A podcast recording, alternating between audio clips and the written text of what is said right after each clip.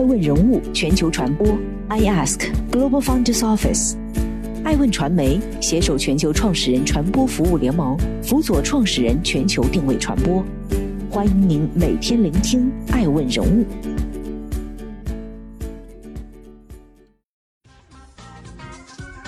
Hello，大家好，欢迎大家的守候。本期播出的是爱问全球人物盘点。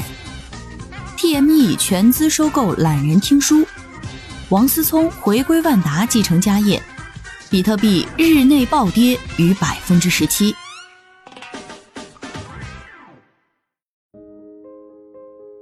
欢迎继续聆听守候爱问人物全球传播，正在播出的是爱问全球人物盘点。TME 宣布全资收购懒人听书。一月十五号晚间，腾讯音乐娱乐集团宣布，已与深圳市懒人在线科技有限公司的全部股东达成最终协议。协议称，TME 将收购懒人听书百分之百的股权。懒人听书创立于二零一二年，那一年也正是各类移动电台扎堆出现的年份。懒人听书创始人宋斌。也正是因为出于对相声评书的热爱，才萌生了创办移动听书软件的想法。不过和其他广泛撒网的平台不同，宋斌打定主意要做有声书类的垂直平台。不过做垂直是要砸不少银子的，要争取优质的图书版权，要签约优质的音频主播。此外，还要培养用户的付费习惯来支撑成本投入，最终完成版权、音频生产。用户收听场景的商业模式闭环，宋斌采用的是小步快跑战略。懒人听书在二零一六年的下半年开始尝试付费，付费内容比例逐渐提高。首先是个用户需要的内容，满足他们在闲暇时间的休闲娱乐需求，养成听书习惯。在习惯形成之后，从免费、限免、小范围付费，一直到完善的付费体系。慢慢培养起内容付费习惯，优质内容加小步快跑，懒人听书活跃用户逐年增长。到了二零一九年，平台日活用户接近千万，其中以十六到二十五岁的年轻人为主，一二线用户占比超过百分之三十。难得的是，懒人听书是长音频平台中少见的以盈利平台。在二零一八年，懒人听书营收已经超过两亿。并且每年的净利润达到数千万，这样的盈利能力也让 TME 产生了充分的收购意愿。实际上，收购懒人听书正是 TME 布局长音频领域的关键一招。二零二零年四月二十三号，在全网数十家平台同步直播的脑海发布会上，TME 首次宣布其长音频战略。自此，TME 就在长音频领域主动出击，操作频频。成立于二零一六年七月，二零一八年十二月在纽交所上市的腾讯音乐娱乐集团，是名副其实的音频领域头部玩家，深知长音频领域的关键在于掌握版权。相较于其他平台，懒人听书的图书版权覆盖不可谓不全面。懒人听书不仅与掌阅集团、纵横中文网等网络文学平台保有长期合作关系，同时还与全国五百多家出版社联系密切。加之有投资方阅文集团、时代出版集团的支持，站内拥有海量正版有声书资源。据悉，在加入 TME 后，懒人听书还将保持独立运营，但将作为 TME 整体长音频战略的重要组成部分。与此同时，TME 也将对懒人听书全面开放其完整生态和资源，依托其领先科技和强大宣发资源，高效赋能懒人听书的。后续发展。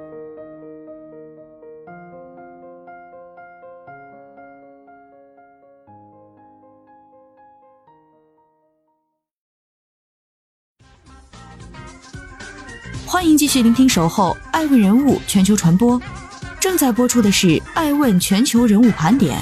导购返利平台淘粉吧冲刺 IPO。一月十八号，据浙江证监局披露，杭州淘粉吧网络技术股份有限公司处于辅导备案阶段，保荐券商为国泰君安。据了解，淘粉吧是二零一零年成立的国内电商导购平台，总部也恰好位于电商之都杭州。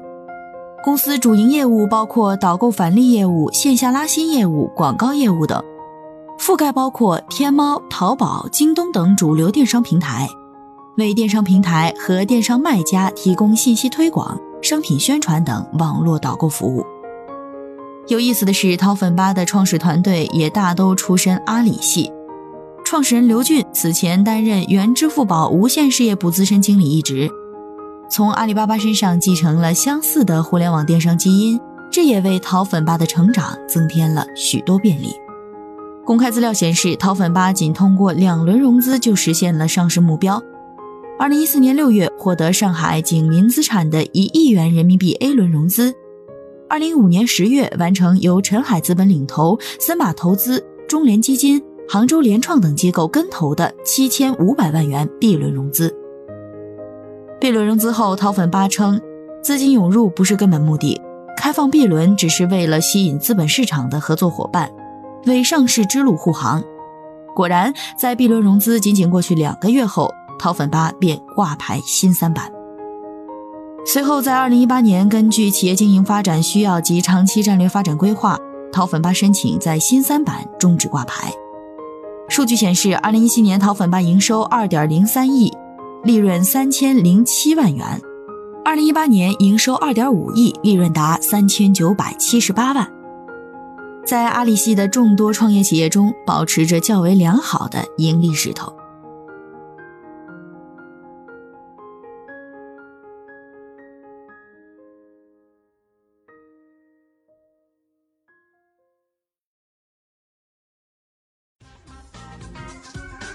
欢迎继续聆听《守候爱问人物全球传播》，正在播出的是《爱问全球人物盘点》。王思聪出任王健林新设公司董事。最近娱乐圈大瓜不断，前有华为二公主进军娱乐圈，中有郑爽张恒代孕风波，后有华晨宇张碧晨未婚生女。近日，娱乐圈纪检委王思聪也是瓜事不断。一月十四号，有媒体报道称，注册资本为一亿元人民币的万达产业投资有限公司成立，法定代表人及最终受益人为王健林，王思聪任职公司董事，前者持股百分之九十八，后者持股百分之二。据了解，公司由大连核心投资有限公司全资控股，经营范围包括以自有资金从事投资活动、企业总部管理、财务咨询等。不过，就在前三天，王思聪刚刚因未按时履行法律义务被法院强制执行，执行标的为七千七百零一万四千三百三十六元，执行法院为上海金融法院。把两件事情连起来看，或许正如网友所评价的那样，果然创业失败就要回家继承家产了。早年间，王健林接受采访时称，直接给了王思聪五个亿的创业资金，并说。王思聪在海外长大，不会看眼色说话，怎么想就怎么说。但是他比较聪明，我允许他失败两次，两次后就回万达上班。二零零九年，王思聪拿着五个亿的零花钱成立了普思资本，虽然该公司目前状态已被冻结，但在当年其资产管理规模也曾超十亿美金，项目超四十余个。仔细观察可以发现。王思聪所投项目中有不少与电竞游戏相关，覆盖电竞行业上下游。王思聪2011年通过微博正式宣布进入电竞领域，随后就收购了即将解散的 CCM 战队，组建 IG 电竞娱乐部。随后又在2015年成立上海熊猫互娱文化有限公司，亲自挂帅。仍记得当年熊猫直播公测开启首日，主页就出现了登录异常的问题。王思聪赠送了六十六部 iPhone 6s 发放用户，以示歉意。一时间，熊猫直播迅速被行业内外知晓。四天后，平台用户数量突破五十万。顶峰出现在二零一六年，王思聪曾投资过的移动电竞公司英雄互娱在新三板上市后，英雄互娱估值一度飙升至两百亿。持股不到一年的王思聪全部抛售，累计套现一点三二亿，收益率高达百分之六十五。据媒体统计，普思资本项目布局中共有六家公司成功上市，王思聪个人资产达到六十亿元，风生水起的王思聪此时也获得了“国民老公”的称号。不过，形势在2018年后开始急转直下。由于在内容上疏于管理和监控，加之在连续22个月没有拿到新融资，熊猫直播难以支撑。2019年10月份，普思资本股权遭到上海宝山区人民法院的冻结。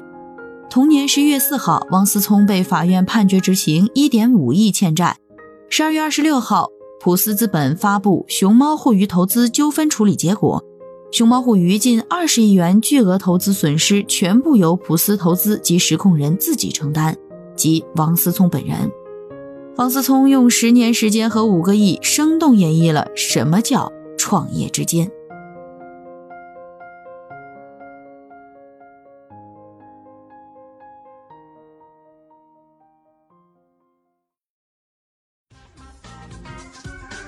欢迎继续聆听《守候爱问人物全球传播》。正在播出的是《爱问全球人物盘点》，比特币再遭大幅抛售，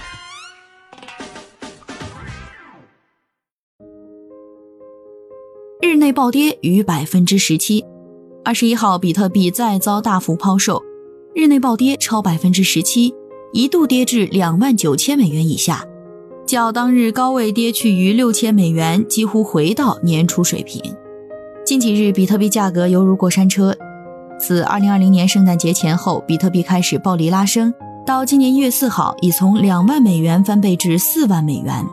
到本月20号，比特币又跌回3.5万美元，直到21号早突然狂泻，24小时内超过11万人爆仓，爆仓总金额超10亿美元，约合67亿元人民币。比特币作为市值最大的加密货币，它的崩盘也为整个加密货币市场笼上了一层阴影。市值第二大的加密代币以太坊也比前两天下跌了约百分之十。虽然以太坊刚在周二创下了一千四百三十九美元的历史新高。金融危机之后，中本聪出于对以美元为中心的货币体系的不信任，从而提出了去中心化的比特币。不过，这位中本聪虽然自称为日裔美国人，但其真实身份一直不被外人所知。他自称自己是居住在日本的三十七岁男性，但人们发现他的英文书写如母语般纯熟地道，却从未使用过日语。此外，以中本聪为关键词在网上搜索，也无法查到与此人相关的任何信息。更为神秘的是，中本聪在发言和程序中随意切换英式和美式英语。在全天不同时间上线发言，刻意隐瞒自己的国际和时区，一切迹象似乎都在说明中本聪极有可能是一个虚构的身份。曾在比特币核心开发团队工作的拉斯诺豪涅茨则认为，其算法设计过于精良，以至于不像是一个人单枪匹马所能完成。不过，也正是因为比特币本身去中心化的特点，其市场也是真正的经济因素所决定的自由市场。不像股票交易所会有起伏限制或者熔断机制等，这也是比特币波动率较大的原因。艾文人物认为，不论是价值如过山车般走势的比特币，或是王思聪花费五亿元来练手的普思资本，投资就是一场对收益与风险的考量，其本质就是要控制风险。正如股神巴菲特曾经提出的投资三原则：第一条，不要亏钱；第二条，不要亏钱。第三条，牢记前两条。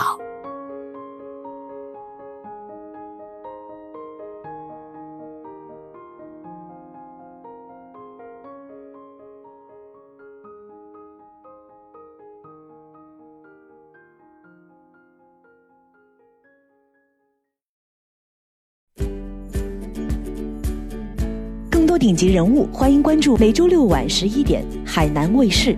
同步在学习强国 APP 直播，更多完整内容欢迎关注爱问官网 iask-media.com。更多精彩内容也可以搜索爱问人物抖音号 iaskleaders。爱问人物全球传播，iask Global Founders Office。